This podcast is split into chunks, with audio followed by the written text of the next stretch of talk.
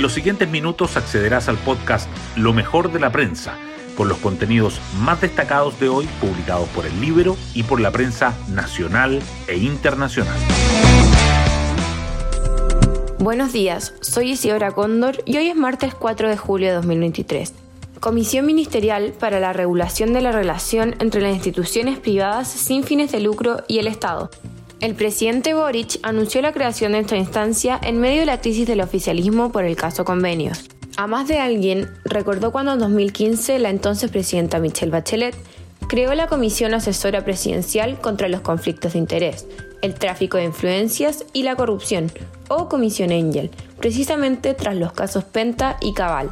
Es decir, el mandatario echó mano a una estrategia ya vista en gobiernos pasados en medio de escándalos. Mientras nuevos datos van surgiendo de millonarios traspasos de dinero desde el Estado a fundaciones ligadas al Frente Amplio un caso en Atacama e involucraría al Ministerio de Desarrollo Social y otro, una subvención presidencial, estaría relacionado con Convergencia Social, el partido del mandatario. Hoy destacamos de la prensa. Nueva caída de la economía afianza expectativa de que el Banco Central baje la tasa de interés con una mayor intensidad. El IMASEC se contrajo un 2% interanual en mayo, su peor desempeño en 2023, arrastrado por la minería, lo que consolida la visión de un recorte de hasta 100 puntos en la tasa de política monetaria. Analistas y autoridades coinciden en que la baja de la TPM desde julio contribuiría a repunte de la economía en el segundo semestre, pero los primeros dudan que eso permita evitar la caída del PIB en el año. Crisis por convenios. Presidente evita mea culpa por blindaje a autoridades y anuncia comisión de probidad.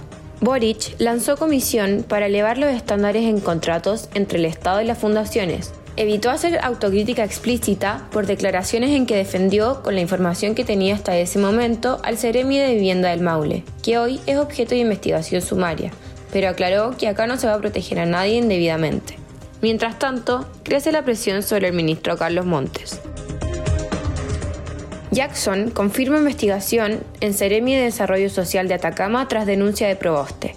El ministro de Desarrollo Social informó que se abrió una indagatoria administrativa luego que la senadora DC anunciara en Contraloría posibles irregularidades en la adjudicación de 160 millones a la Fundación Visible, creada en agosto de 2021 en el marco del programa Noche Digna, que brinda alternativas de hospedaje a personas en situación de calle durante periodos de bajas temperaturas. Gobierno acelera reforma de pensiones y hoy se inicia discusión en particular. El Ejecutivo puso suma urgencia al proyecto para que la Comisión de Trabajo de la Cámara pueda sesionar en paralelo a la sala e iniciar debate en particular. En esta decisión, los diputados tienen 15 días para despachar la iniciativa al Senado. Sin embargo, las posturas siguen distantes y desde la oposición adelantan que votarán en contra si no hay cambios sustantivos. Hoy en la portada del Libero madre de Giorgio Jackson y jefe del gabinete del ministro, trabajaron en urbanismo social. La fundación que está siendo investigada por la Fiscalía por los traspasos de dinero por parte del Estado durante este gobierno ha sido un refugio laboral en el pasado para figuras ligadas al ministro de Revolución Democrática.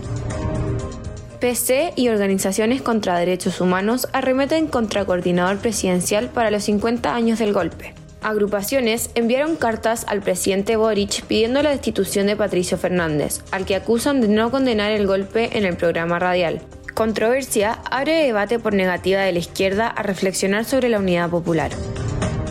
Reforma tributaria. Ministro de Hacienda deja en suspenso insistencia ante el Senado.